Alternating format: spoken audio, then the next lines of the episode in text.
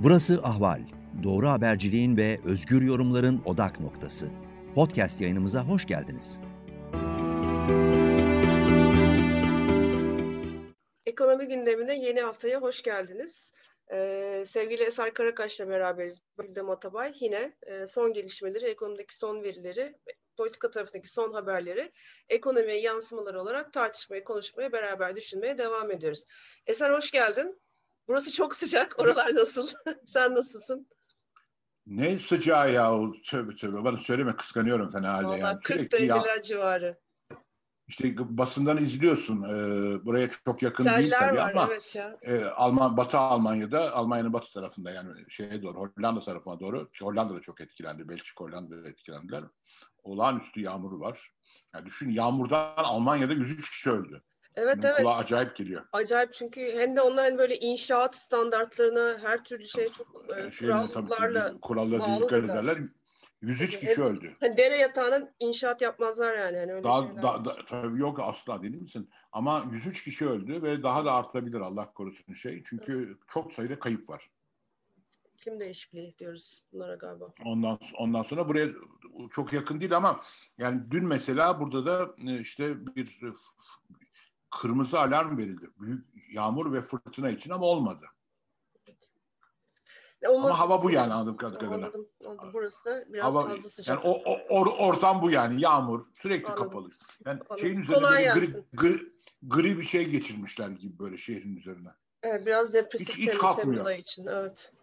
Depresif bayağı, gerçekten. Yani bayağı depresif. Şöyle ya, değil burada yani. Da hava güzel ama işte haberler, gelişmeler, her şey yeterince zaten depresif, bari havamız iyi olsun. En azından güneş görüyoruz. O, o de, bir güzellik. Demek iki, ikisi bir arada olmuyor yani. İkisi bir arada ikisi olmuyor, bir arada evet. Olmuyor. Ya dün e, işte on beş Temmuz'du. E, Erdoğan bir takım konuşmalar yaptı. Onun dışında hala hani on beş Temmuz'da gerçekten ne oldu, ne olmadı tartışılamıyor pek. E, herhalde daha zaman geçtikten sonra biraz daha net ve bir şekilde tartışılıyor. Bak sana bir şey söyleyeceğim.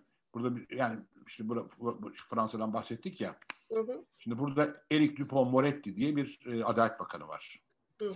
Çok değişik bir adam. De, avukatlıktan geldi yani, siyasi siyasetçi değil köken olarak. E, ama e, şeyden dışarıdan onu Adalet Bakanı yaptı Emmanuel Macron. Hı hı. E, yaşı altmışın üzerinde, entelektüel, çok sayıda kitabı var. Tiyatro yazıyor. Harika. Ve, kendi, ve kendisi de oynuyor tiyatroda. Tam kıskanıyor. Tiyatro oyuncusu. Tiyatro oyuncusu. Özetle, özetle. Bir, bir, bir, dinle dinle biraz deli de bir adam böyle. Şey yani olmadık, en olmadık davaları üstlenmiş geçmişinde. Eskiden de böyle bir adam vardı. Ee, işte Carlos'u falan, meşhur terörist Carlos'u falan savunmuştu. Ondan sonra çok çok paralar kazanmış bir adam. Bir kitabından e, üstelik kendisi bunu kendi kendini ihbar etti. Bak çok önemli bir şey bu. Eski muhasebecisini işten attı. Yeni bir muhasebeci aldı yanına. Bir kitap yazmış. O kitaptan üç yüz bin euro para kazanmış. Ve bunu geçen senenin gelir şeyine, beyannamesine yazmamış şeyi. Ya unutmuş ya bir şey olmuş. Muhasebecisi yazmamış. Bunu önce kendisi fark etmiş ve kendi kendini ihbar etmiş. Ama buna rağmen burada bir Yüksek Adalet Kurulu diye bir şey var. Yani görevdeki bakanları o sorgulayabiliyor ancak. yirmi jandarmayla bakanlığı bastılar. üç yüz bin euroyu niye deklare etmedin diye adamın canını okuyorlar. Yani üç yüz bin eurodan gelecek vergi miktarı işte otuz bin otuz beş bin euroluk bir vergi kaybı var devletin orada. Ki kendi, dikkat ediyorum, kendi kendini ihbar etmiş. Ve e, bu, bu sene de şeyine koymuş onu. Ve bütün gecikme zamlarıyla beraber de ödemiş. Ama bunu niye sen zamanında deklare etmedin diye bakanın ofisini bastılar. Yani resmi Adalet Bakanlığı'nın ofisini bastı şey. yirmi jandarmayla. Didik didik ediliyor her şey.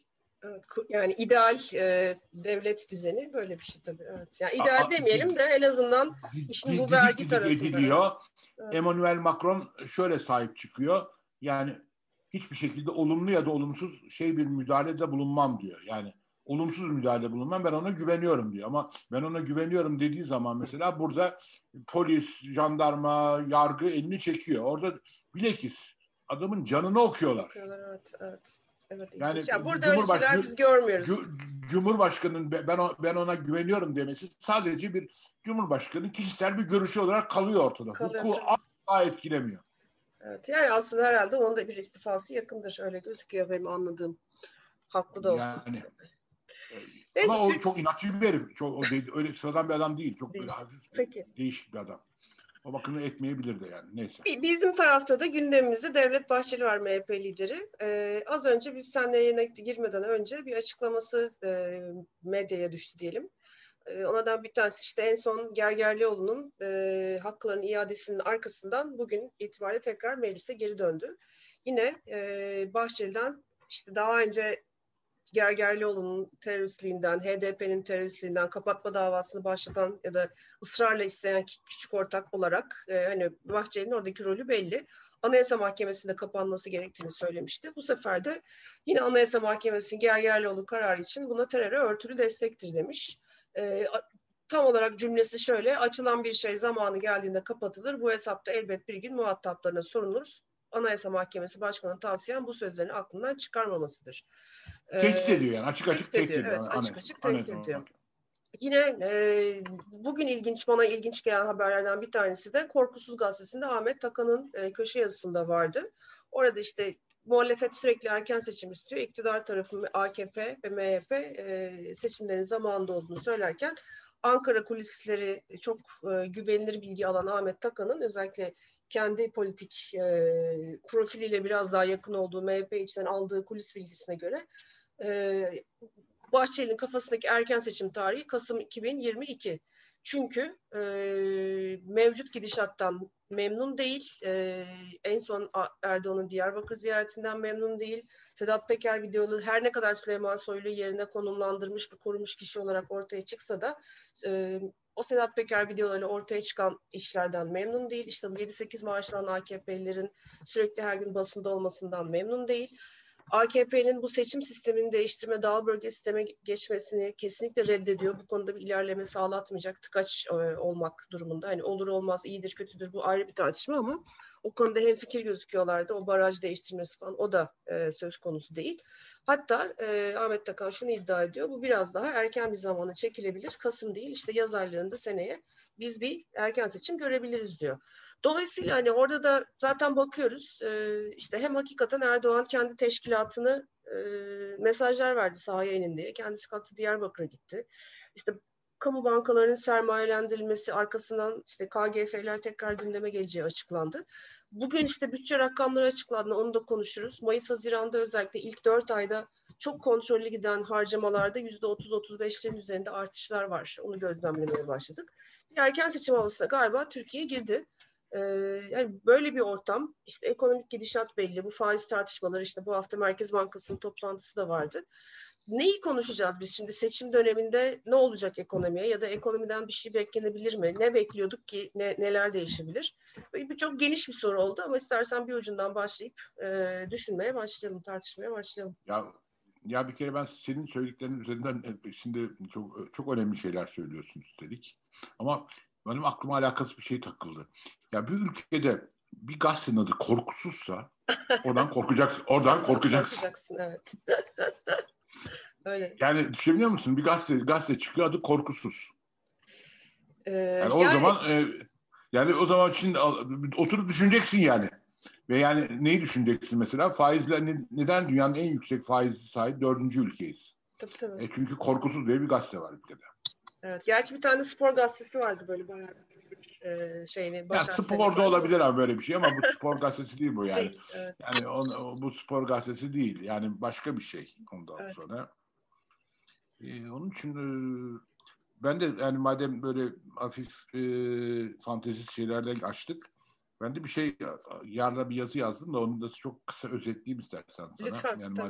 Madem yaz havası, bu fanteziye uyalım. Burada yok ama senin orada var yaz havası nasılsa. Erol Bulut'u tanıyor musun? Hayır. Erol Bulut Fenerbahçe'nin teknik direktörüydü. Okay. Ee, bu sene yani bu işte son, sona eren sezonda Mart ayında Ali Koç tarafından görevine son verildi. Heh, birisi ol, ismini bilmiyordum beyefendinin. Tamam. Ha, onun yerine Emre devam ettirdi. Şimdi de tamam. bir şeyli Portekizli parayla geldi. Şimdi e, niye Erol Bulut'un? Erol Bulut da genç ve işte güya e, gelecek vadeden genççe, işte orta yaşın bile altında diyelim, e, bir teknik direktördü. Görevine son verdi Ali Koç. Niye? Çünkü Fenerbahçe e, çok puan kaybetti bu sene. E, üç büyüklerle yapılan maçlarda mağlup oldu. Ondan sonra ve ligdeki yeri de Fenerbahçe'nin, Ali Koç'un beklentilerine hiç uymuyordu. Bence kötü bir şey. Fenerbahçe gibi bir kulüp e, daha görevi sezon içindeki teknik direktörü değiştirmemek. Ayrı konu. O iş, yani hani bir Körtüzü dedikleri, yani Türkçe karşılığı yok bunun galiba. Ondan sonra yani şey gere- gereği bu. Yani nelerler yani işi. Yani kulübün şerefi gereği böyle bir hata, böyle bir lüzumsuz bir şey yapmamalı ama yaptı. Niye yaptı? Çünkü şey yüzünden yaptı. Ee, dediğim gibi Fenerbahçe kötü gidiyordu. Yani ve evet. Nasıl bir kötü gitme? E, sayısal veriler var elimizde yani. İşte şu kadar puan kaybetmiş, şu kadar mağlubiyet almış, ligde de dördüncü. Halbuki açık ara birinci olması gerekirken Fenerbahçe. Evet, bir de hatırladığım gidiyor. Yani bildiğim daha mafyozla bir yönetim varken biraz daha başarı evet. vardı galiba. Evet. Ali Koç'un gelmesi evet. daha büyük bir başarı beklenirken o bir türlü gelemedi. Beklenirken evet. olmadı. Şimdi geçen hafta da hep konuştuk. Bir bağımsız örgüt World Justice Project diye. Hı hı. Dünya Adalet Projesi isimli. World Ju- bağımsız bir örgüt. Ee, her sene yayınlıyor. Ve çok da düzgün çalışan bir, örgü, bir to- topluluk bu. İçinde çok önemli profesörler, şuna, hukukçular var. Dertleri hukuk devleti kavramı. Ee, yeni yayınladılar. Yeni derken on beş gün önce yayınladılar. Şimdi şunu bir şey soracağım buradan. Ee, işte yüz yirmi sekiz ülkeyi bir kere şey almışlar, analize almışlar. Yani yüz, çünkü Birleşmiş Milletler'e bağlı yanılmıyorsam iki yüz on ülke var. iki yüz dokuz galiba ülke varken sadece yüz yirmi sekizini almışlar. Çünkü diğerlerinde hukuk devleti hesaplanamıyor bile, ölçülemiyor bile. Türkiye'yi daha şimdilik hukuk devletini aritmetik olarak ölçebilecekleri ülkeler arasında koyuyorlar. Ama yüz yirmi sekiz ülke arasında Türkiye yüz yedinci sırada. Evet. Şimdi eee Ali Koç, Erol Bulut'u teknik direktörü işte ligde dördüncü diye görevden aldı. E, normal karşılıyorum çünkü Fenerbahçe birinci olmalı diye düşünüyorum ben de. Koyu bir, çok fanatik bir Fenerbahçeli olarak. E peki e, hukuk devleti sıralamasında, rankinginde dünyada yüz yirmi sekiz ülke arasında yüz yedinciysen Abdulhamit Gül nasıl görevde kalabiliyor bu ülkede? Onun başarı kriteri nedir? Bir, bir Adalet Bakanı'nın başarı kriteri nedir sence? Vallahi, yani değil mi? Böyle bir, be, ba, bir başarı kriteri diye bir şey olması lazım. Bir, bir Adalet Bakanı'nın bence başarı kriteri e, en azından üst sıralara doğru yükselttirmek değil mi? Hayır, evet. biz, bizde, biz, hayır, biz, bizde adalet çok iyi, hukuk devleti çok iyi demek e, anlamsız bir laf. Mutlaka ama dediğin mukayese... Cumhurbaşkanımız dün on beş Temmuz biliyorsun. Saçma sapan bir laf. Için, evet. Saçma sapan bir laf. Çünkü mutlaka mukayeseli bir şey söylemen lazım. Evet. Yani bu şuna benziyor. Ben de benim yaşımda İşte lise, on bir tane lise arkadaşımı toplayayım. on bir tane lise arkadaşım, yaşım benim yaşlarda yani altmış sekiz yaşına gelmiş on bir kişiyi toplayayım. Bir takım, futbol takımı kurayım. Diyeyim ki dünyanın en iyi futbol takımı benim. Biziz. Bizden iyisi yok. Evet. E gel oynayalım. Hayır oynamam. Ama en iyi biziz. Ha gel o zaman maç yapalım en iyisi sen. Yok hayır ben maç yapmam ama dünyanın en iyisi biziz. Yani kimseyle kendini mukayese etmeye kalkma. Kork hatta bundan. Ama en iyi biziz de. Şimdi e, Abdülhamit Gül'ün başarı kriteri işte bu World Justice Project'in, Dünya Adalet Projesi'ndeki sıralamada Türkiye'ye yakışır bir yerde bir yerde olması Türkiye'nin hukuk devletinde. Türkiye'ye yakışır lafını da biraz popülist anlamda söylüyorum. Artık bir şey de yakışmıyor ya neyse. Ama yani şimdi nasıl görevde olabiliyor? Çünkü çünkü hani o çok evet. net. Buradaki demokrasi, buradaki hukuk bir araç. Yani mevcut iktidarın burada kalmasını sağlayacak şekilde kullanılan bir araç. Bütün son özellikle beş altı senede yapılan bütün değişiklikleri, başta anayasal değişiklikler olmak üzere bugüne getirmek üzere kurgulanmış durumda. Dolayısıyla burada amaç küresel anlamda bir rekabet içinde Türkiye'nin demokrasisini taçlandırmak değil. Burada demokrasiyi araç haline getirip doğru, iktidarın yerine ben... konumlandırmak. Orada kalmalarını sağlamak. Ben biraz daha sert bir şey söyleyeyim. Sadece orada kalmanı sağlamak değil. Mesela ilk ona girebilse Türkiye bu World Justice Project'in sıralamasında ilk onda olsa önce çünkü şeyler yargılanacak. Bugünkü tabii, bakanlar tabii, ve Cumhurbaşkanı yargılanacak. Cumhurbaşkanı yargılanacak. Tabii tabii tabii tabii. Evet. O görevde kalamayacaklar. Yani dolayısıyla hani bu, biz bunu hani daha önce çok soyut şeyler üzerinden konuşuyorduk ama artık hani hakikaten burada aritmetiğe indiriyorduk onu. Herkesin duyduğu bir Sedat Peker videoları var. Orada çıkanların yargı hiçbiri evet. yargı konusu olmadı. Onların bile yargılanmaya başlaması demek. hukukun bir en azından ben, kısmen... Ben, ben mahsus Erol Bulut örneğini verdim yazıda. Çünkü Erol Bulut niye, niye, niye gönderildi Erol Bulut? Fenerbahçe ligde dördüncü sıradaydı. Beşinci sıradaydı. Evet. E, beşinci sıra olmaz dediler Fenerbahçe'ye. Evet, güzel bir benzetme. Gol yemişsin. Evet. Evet. Sayısal bir benzetme. E açıyorsun şimdi World Justice Project'i, dünyanın hukuk devleti sıralaması yapan en önemli organizasyonu.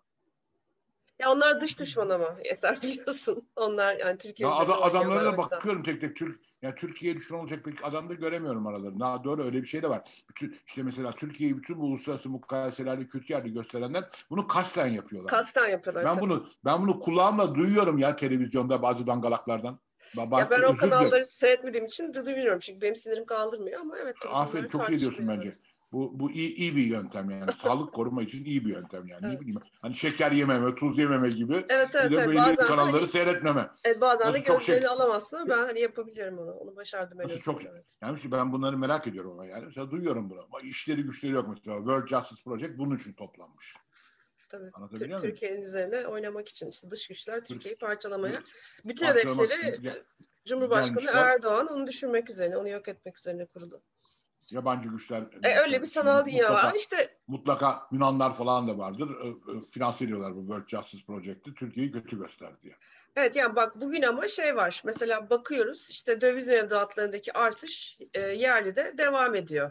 Ee, bir ayda ama bir haftada yine iki virgül iki milyar dolar artmış. Hadi parite etkisinden arındıralım. bir virgül yedi milyar dolar artmış. Bunun bir buçuğu tüzel kişiler yani şirketlerin alışverişleriyle ilgili olsun. Ee, yaklaşık işte bir üç yüz milyon dolara yakında yine yerliler hane halkı tarafından almış ve bayağı bir zamanın e, zirvesine ulaşmış durumda. Tekrar iki yüz yirmi sekiz milyar dolara çıkmış. Mesela para gelmiyor. Aynı dönemde yabancı... Neye rağmen t- t- T L faizinin, Merkez Bankası politika faizinin yüzde on dokuz olmasına rağmen... rağmen... Mesela şey var, son dört beş haftadır yabancı yatırımcılar hem tahvil hem hisse senedi net alımda. Ama rakamlar o kadar komik ki işte...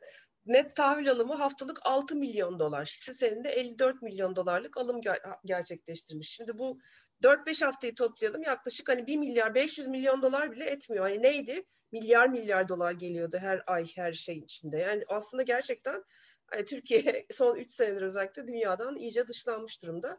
İşte demokrasi skalasına bu kadar düşük olduğumuz için. Ama şimdi ikinci, ikinci sadece bir Katar, ondan değil tabii. İkinci bir Katar bulduk. Şimdi Kuveyt'le ilişkilerimizi sağlamlaştırıyoruz. Sağlamlaştırıyoruz evet. Kuveyt'ten kaynak bulmaya çalışırız şimdi. Yani işte demokrasi kriteri olmayan ama parası olan ülkelere doğru bir yönelme var. İşte Hazine Maliye Bakanı Elvan Çin'le görüşmeler yapmaya çalışıyor. Bir taraftan işte yatırım çekmeye evet. çalışıyor, anlatıyor. Fransızca'da kafiye yapan kelimeler var. Dolayısıyla Türkçe'ye çevirdiği zaman o kadar anlamlı şey durmuyor. Kulağa hoş gelmiyor ama birbirine benzeşenler bir araya gelirler diye. Fransa'da böyle söylüyor. Bunu Fransa söylediğin zaman kafiye yapan bir yapısı var. E birbirine benzeşenler bir araya geliyorlar.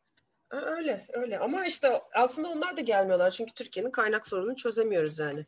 Ha, bir taraftan her şey kontrolden çıkmış durumda. İşte bu konuşuyoruz bu hafta işte Merkez Bankası faizi indirmedi. İndirmedi de ne oldu? Ne elde ettik? Hiçbir şey elde edemedik. Ve konut fiyat endeksi son e, bir yılda yüzde yirmi dokuz artmış durumda. Aynı zamanda işte bu hafta bugün açıklandı.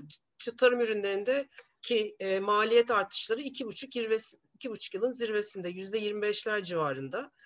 E, bu genel e, girdi fiyat endeksi artışı. Ondan sonra tarım üfe dün açıklanan yıllık yine yüzde yirmi ikiye yaklaşmış durumda. Yani hani böyle bir enflasyondan bahsediyoruz. Ya işte mesela geçtiğimiz on beş gün içinde Brezilya, Meksika ve Rus merkez bankaları, Rusya merkez bankaları faiz arttırdılar. Evet. Arkasından yavaş, çok yavaş, çok, çok çok yeni Şili Merkez Bankası faizini arttırdı. Şimdi bu ülkeler Türkiye'yle bir şekilde isimleri işte çok e, uzak geçmeyen ülkeler. Yani dünya mukayeselerinde ekonomide. Tabii. Türkiye'de ise Türkiye'de ise faizi düşürme konusunda bir baskı var. Merkez Bankası işte bir şekilde e, her şeye rağmen belki düşürmemek için biraz direniyor. Ondan sonra ama yani. Burada Melih Bulu gitti. Onu da yani konu, konu etmeden geçmeyelim istersen. Melih Bulu gitti ondan sonra. Ee, herhalde Merkez Bankası Başkanı da gidecek. Çünkü yeni bir düzenleme yaptılar. Şimdi Merkez Bankası Başkanları görevden alındıktan sonra iki, iki sene, sene maaşları evet, ödenir. Evet. Bu, bu herhalde bu çocuğa şey yani e, cukcuk derler. E, gerekirsiz kullanıyor. Evet. Hani bu çocuğa meme vermek gibi, cukcuk vermek gibi. Yani bak seni gönderiyoruz ama iki sene maaşını ödeyeceğiz. Yani iyi maaş alıyorlar Merkez Bankası başkanları. Hakları da yani. Türkiye'nin en zor görevini yapıyorlar şu anda. Erdoğan'a rağmen Merkez Bankası başkanı olmak Türkiye'de inanılmaz zor bir şey. Ee, yani böyle bir şey çıkarttıklarına göre e şimdi belki yanlarına annelerini, babalarını alıp kız istemeye giderlerse belki kızın babası verir artık. Çünkü çok güzel bir espri var böyle biliyorsun. Merkez Bankası Başkanı annesi var. Annesinin babasını almış. Kız istemeye gitmiş. Kızın babası vermemiş. Çünkü sabit bir işi yok diye. Yani sürekli, sürekli, sürekli, sürekli olan, sürekli olan bir işi yok diye. Duymamıştım. Ondan sonra evet, bu çok güzel bir espriydi. Ondan sonra As- Asif Hoca'dan mı duymuştum bunu? Yani, galiba, galiba sabit iş olmuyor Merkez Bankası'nın başkanlarına kız vermiyorlar diye. Ondan sonra ama şimdi en azından iki sene şeyi o yüksek maaşını garanti ediyor. Belki kız istemeyi kolaylaştırır Merkez evet, Bankası başkanları. Ondan, ondan sonra yani ama yani bir yerde değil ki mesela çok önemli istatistikler mesela. Şu anda Türkiye'nin e, yaşamsal iki istatistiği var. Bir göç meselesi var. Yani şimdi Afgan meselesiyle beraber tekrar göç problemi gündeme geldi. Afganlar ee, ama sanki geldikleri gibi paslıyorlar. Hani Kuzey e, Suriye, Kuzey Irak taraflarına, o taraflara gibi. Ama okuyorum. Mesela bir de tabii Covid'e bağlı ölümler var yani. Covid'e bağlı da değil. Yani COVID, ama ne kadarının Covid'den olduğunu bilmek için evet, ölüm iki, istatistikleri lazım. İkisinde de yasa, evet. evet. Gö, göç ve ölüm istatistiklerini yayınlamıyor. Evet. Çünkü göçten de ölümle ilgili fikir edinebiliyormuşuz göç istatistikleri. Benim çok dikkatli baktığım istatistik değildir Allah için. Hani onu doğru da... doğru ben de ben de bakmam ama e, yani normal zamanda ne, ne yapacağım göç istatistiklerini ama evet. Yani şimdi şimdi ama hani, neden yasaklanmış ki diye bir okudum ya haberleri. Ay, tabii tabii. Evet. Yani meşhur meşhur laftır birisinin. Kimin lafıdır şimdi şu anda aklıma gelmedi yani. Ölçemediğin şeyi yönetemezsin der meşhur bir adam. Kim, kimin evet. lafıydı bu? Ölçemediğin şeyi yönetemezsin. Yönetemezsin, yönetemiyorsun. Çünkü ölçemiyorsun. Anlatabiliyor muyum? Yani bakalım tarafta, şimdi bu göç işten çıkarma yasağı kalktı. Bakalım şimdi önümüzdeki özellikle Eylül'den sonra bunu gösterecek mi TÜİK'çilerde? Peter Drucker'mış lafı söyleyen bu arada. Öyle mi? Drakır mı? Tamam. Şimdi evet.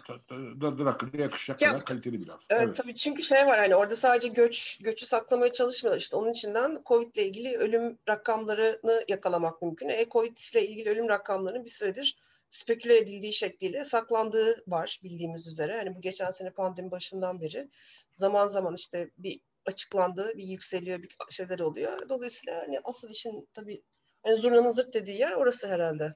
Covid'le bağlantılı ölümler. Yani ama dediğim gibi yani ne diyeceğim bilemedim. O kadar saçma sapan şey var yani. Ay. Onun dışında yani. Ne vardı? İşte bugün e, bakma şansı olduğumu bilmiyorum. Bütçe rakamları vardı. Hafta başında işsizlik verileri vardı. E, ciro endeksli yani çok fazla veri vardı bu hafta. Sanayi üretimi vardı. İşte yüzde kırkların üzerinde ama E, aylık olarak bakınca yüzde bir virgül üç. Hatta işte ciro endekslerindeki e, artış yine çift tanelerde ama düşmeye başlamış. Perakende satışlar aydan aya yüzde üçer dörder gibi bakıldığında gerilemeye başlamış. İşte konut fiyatlarında artış yüzde yirmi dokuzda Mayıs'ta ama bir önceki ay Nisan'da yüzde otuz dört. Hani konut talebinde bir yavaşlama olduğu e, iddia edilebilir. Belki bu veri devam ederse. Aynı dönemde işte biz Mayıs-Haziran'da bütçe harcamaları tarafında kamunun harcamaların ciddi şekilde arttığını görüyoruz. Yani yüzde, yüzde on beş on yediler civarında artarken enflasyona göre reel artış yokken e, bir anda yüzde on beşlik falan reel artış var. Özellikle cari harcamalarda ve mal ve hizmet alımlarında. Hani bunlar dikkat çekici. İşte bu Bahçeli'nin açıklamasıyla baktığımız zaman e, İşte o zaman işte faiz indirimi buraya bir yere sıkıştırmaya çalışacaklar. Yani dediği gibi belki Eylül olmasa bile yani bu sene bitmeden bir faiz indirimi ya da iki faiz indirimi bir yere koyacaklar. Seçime doğru gittiğimiz ortamda belli ki işte kredi garanti fonu üzerinden olmak üzere e, iç talep yine köpürtülmeye çalışılacak. Ve bunun etkileriyle uğraşıyor olacağız. Ama bunu, bunu çok uzun sürdüremezler. Yani şimdi bu yeni açıklanan bütçe şeyleri önümüzdeki ayda böyle çıkarsa Hı hı. Demektir ki o zaman e, şeye Ahmet Takan mıydı? Ahmet Takan'a hak vermemek evet. elde değil. E, çünkü sığ bir bütçemiz var zaten yani. Piyasada sığ bütçe de şey küçük bir Tabii. bütçe. e, bu kadar açılıyorlarsa de bunu çünkü iki sene götüremezler. Evet, ama bir taraftan da gelirler de çok kuvvetli artıyor. Yani aslında bir marj var. Yani yüzde otuz, otuz üçlerle otuz beşler. Evet, tek marjları bütçe zaten. Tek marjları tabii, tabii. bütçe. Yani sürdüremeyecekleri ama belli. O zaman ne zaman gaza basacaklar? Yani onun izleyen sekiz ay içinde, altı ay içinde sanıyorum o seçimin gerçekleşmesi lazım. Hani bu kredi garanti fonu ne bileyim Aralık'ta, Kasım'da ya da Ekim'de aktif olacaksa o zaman biz baharda, yaza doğru seçim beklemeye başlayacağız.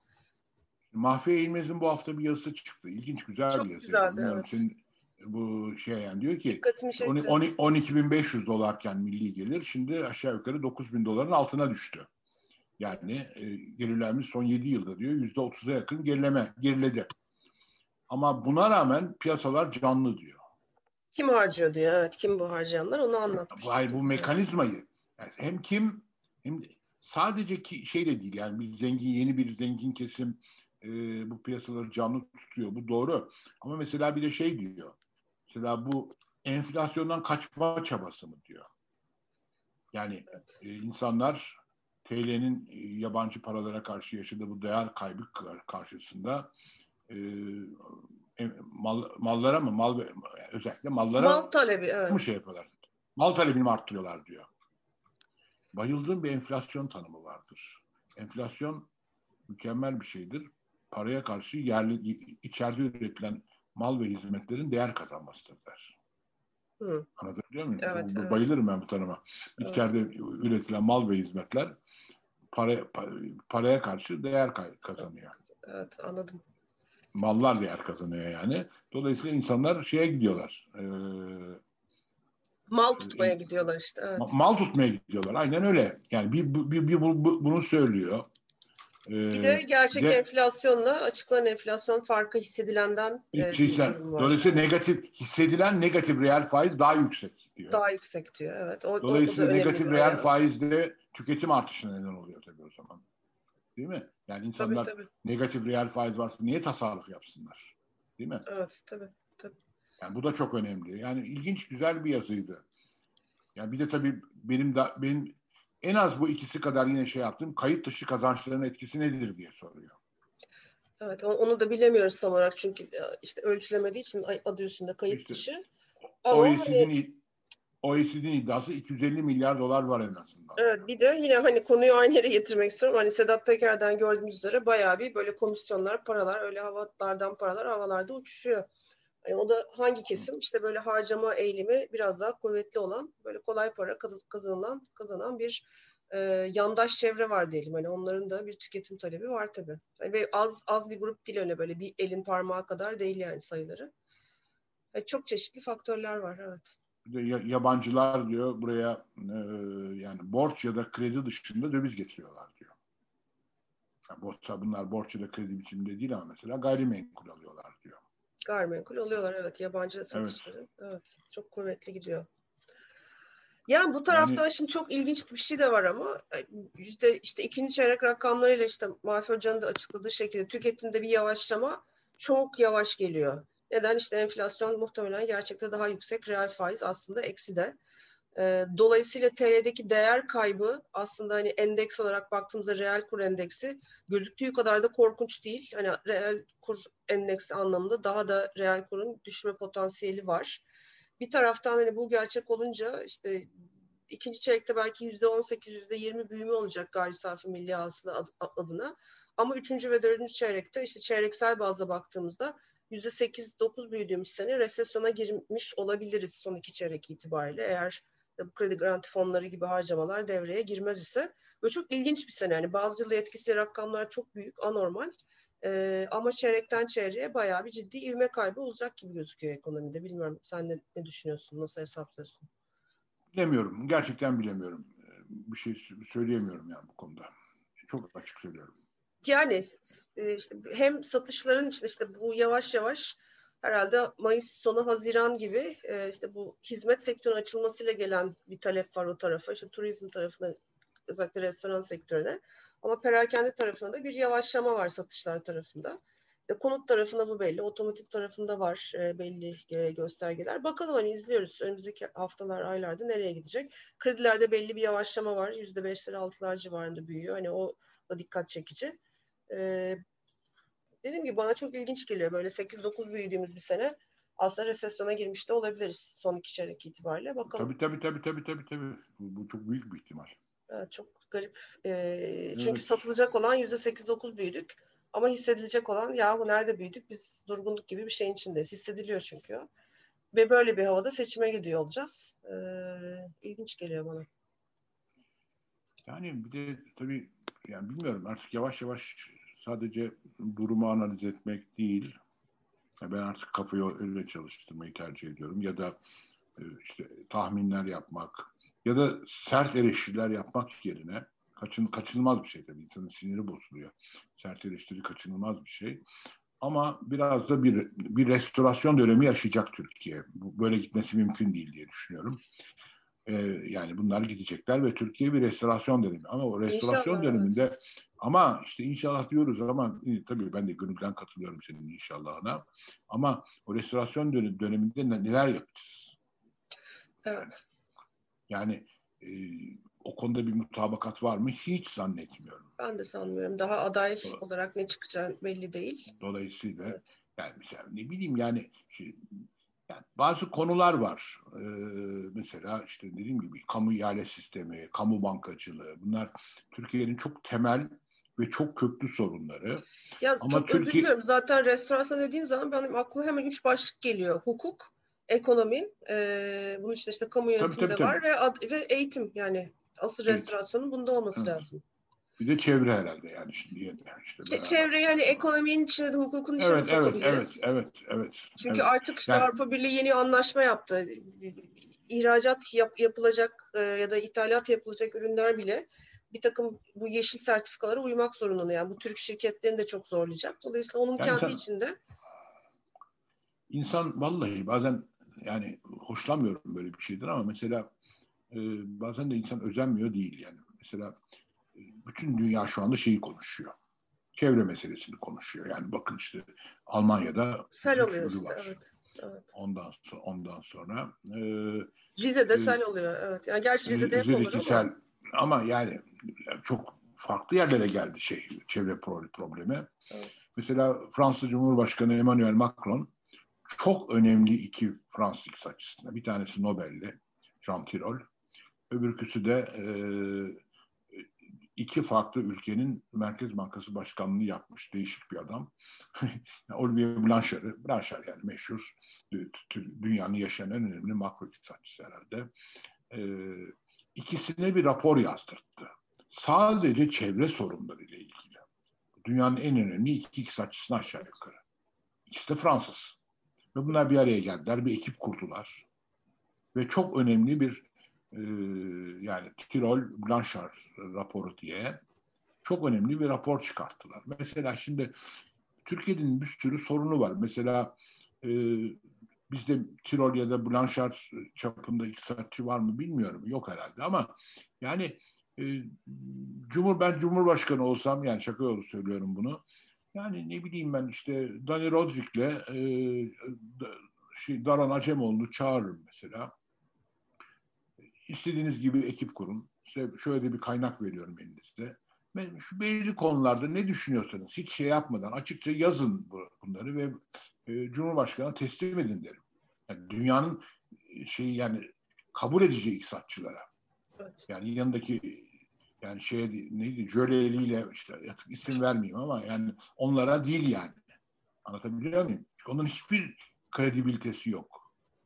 Ama şu anda Türk yani Türkiye Cumhuriyeti vatandaşı olan aynı zamanda iki önemli iktisatçı aklıma geldi. Biri M I T'de, biri Harvard'da. Ya Türk'te olması gerekmiyor ki niye milliyetçi oluyoruz? Hayır ya Türk olsunlar diyorum ya. Ama tabii bu, bu da olmaz çünkü biri Ermeni kökenli, biri Musevi. Yani, şimdi hemen orada var benim aklıma geldi. Yani ondan sonra ama ya onlara yaptır bari. Hani Türk yani Türkiye Cumhuriyeti vatandaşı olsunlar yani. Türk lafını bunları kullanmayı sevmem. Ama Türkiye Cumhuriyeti vatandaşı iki tane dünya çapında iktisatçımız var işte. Biri M I T'de profesör, biri Harvard'da profesör. Yani evet, şey istiyorsan hani bunların dünya çapında olduğunu nereden uyduruyorsun derse birisi. Vallahi ben uydurmuyorum. Biri M I T'nin profesörü, biri de Harvard profesörü derim yani. Anlatabiliyor muyum? Evet. Çağır bunları. Belli konularda bir rapor. Ve eminim yaparlar. Anlatabiliyor muyum? Evet, müdahale yani olmazsa. Evet. Evet. Ben çok ya kıskandım çevre konusunda Jean Tirole'le, Olivier Blanchard'a.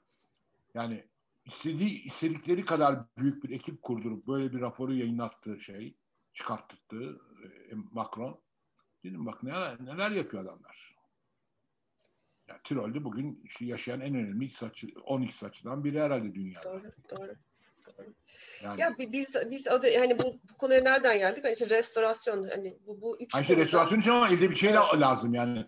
Restorasyon için bir çalışma ama, lazım. Ama bir, şimdi restorasyonu yapacak olan zaten A K P ile M H P değil. Yani bu iktidar ha, tamam. değiştikten ama sonra. Ama Cumhurbaşkanlığından bahsediyorum. Ama tabii yani bu ay çok teşekkür ediyorum. Çok güzel. Yani buna C H P de buna şeylik yapabilir. Şimdi, yani, şimdi onu diyecektim. Benim bildiğim hani H D P'nin benzer çalışmaları oluyor zaman zaman ama daha böyle kapsamlı. Özellikle hani İYİ Parti'nin içinde bu işlerle ilgili ekip var. Ee, DEVA'nın içinde ilginç bir ekip var. Böyle var, teknik var ama dediğim gibi yani niye Danilo Rodrik'le Darona Cemal'la çalışmıyorlar?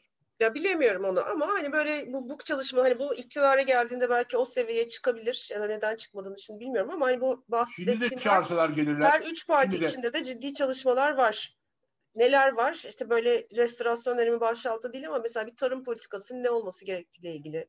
İşte kamu ihalelerinin, kamu düzeninin ne olması, eğitimin ne olması. Yani bayağı ciddi çalışmaları var üç partinin de biliyorum. Ama tabii ne bileyim tarımla, tarım politikasının ne olması gerektiğiyle ilgili son otuz kırk senedir çalışma var. Önemli olan uygulama. Hani bunların bir yere getirip uygulanması. Hani o, onun zaten olmadığını biliyoruz. Dolayısıyla bakalım. Yani, ama oraya doğru gideceğiz. O zaman da bu kaos başlayacak. Ha, restorasyon işte iktidar el değişti. Ha, ne yapacağız? Ertesi gün bir plan var. Hani denir ya ilk otuz günlük, ilk yüz günlük planı mesela Biden'ın doksan günlük şey, evet, doksan gün diye bir evet. şey vardır yani. Evet. Bu sefer evet. bu işin çok daha ciddi olması lazım bu seçimlerde. Hani böyle ciddi değişikliklerin teklif edilmesi lazım ki o kararsız oylar hani bunlara gelebilsin. Bir projeyle çıkılması lazım. Bakalım oraya hızlıca gidebilecek miyiz eğer ani bir erken yani, seçim olduğunda. Konular mesela, yani yine çevre mesela ben resmi gazete delisi olduğum için her gün bakıyorum. Yani Ege ve Akdeniz kıyılarında sürekli yani hala olan çok önemli kıyı yerleri özelleştiriliyor. Hem de nasıl böyle yangından mal kaçırır gibi. Evet, çünkü yangından mal kaçırıyorlar evet. evet. Yani bu ne ayıp bir şey ya. Evet, tam olarak öyle. Yani bir gidicilik durumu var ama o da muallakta. Yani son bakalım son yani bilemiyorum göreceğiz onu ama e, hani o korku olduğu için son şeyler bayağı vahşi adımlar atılıyor. Talan yani. Anlamında. Evet. Öyle, öyle yerleri özel şey açıyorlar ki Güldem yani bu çok acıklı bir şey bu yani ne bileyim ben. İnanasım gelemiyor yani ben buna bilemiyorum yani. Eser bu arada yani süremizi bu... doldurduk biz. Ben tamam, şimdi fark tamam. ettim. Tamam tamam tamam tamam. Ee, haftaya tamam. görüşmek üzere bayram var. Herkesin bayramını kutluyorum. Herkesin Başka bayramını da... kutluyorum. Senin de bayramını kutluyorum. Teşekkür Bütün ederim. Bütün bayramını kutluyorum. Ee, biz herhalde yaparız yine program seninle diye düşünüyorum. Tabii tabii tabii, tabii. Tamam. inşallah. Biz devam inşallah. ederiz. Bayramda o zaman haftaya görüşmek üzere. Herkese iyi tatiller, iyi bayramlar. Çok. Sağlıklı. Çok öpüşmeyin, çok sarılmayın. Herkes kimseyle evet, birbirine evet, daha evet, pandemi evet. bitmiş değil. Bunu da Delta evet. varyantının dün itibariyle yedi bin küsur yeni vaka olduğunu Türkiye'de hatırlatmak lazım. Bayram evet, sonrası evet. herhalde bu yani bu, bu televizyona çıkan profesörler on bini geçerse ondan sonra çok hızlı tırmanabilir diyorlar yani. Evet. Onun için bu bayram çok önemli. Herkes çok dikkatli olsun. Evet, yani. Aşılama henüz hala düşük yani. Çünkü Türkiye'de hızlı gidiyor evet. ama toplamda düşük. Evet, evet, evet. evet. Neyse o zaman. E, çok hafta... teşekkürler Güldem. Ben, ben teşekkür çok ederim. Teşekkür ediyorum. Haftaya iyi bayramlar. Herkese üzere. iyi bayramlar inşallah. Ahval podcastlerini tüm mobil telefonlarda Spotify, SoundCloud ve Spreaker üzerinden dinleyebilirsiniz. Apple iPhone kullanıcıları bize iTunes üzerinden de ulaşabilir. Türkiye'nin ve hayatın cıvıl cıvıl sesleri Ahval Podcast dizisinde. Kulağınız bizde olsun.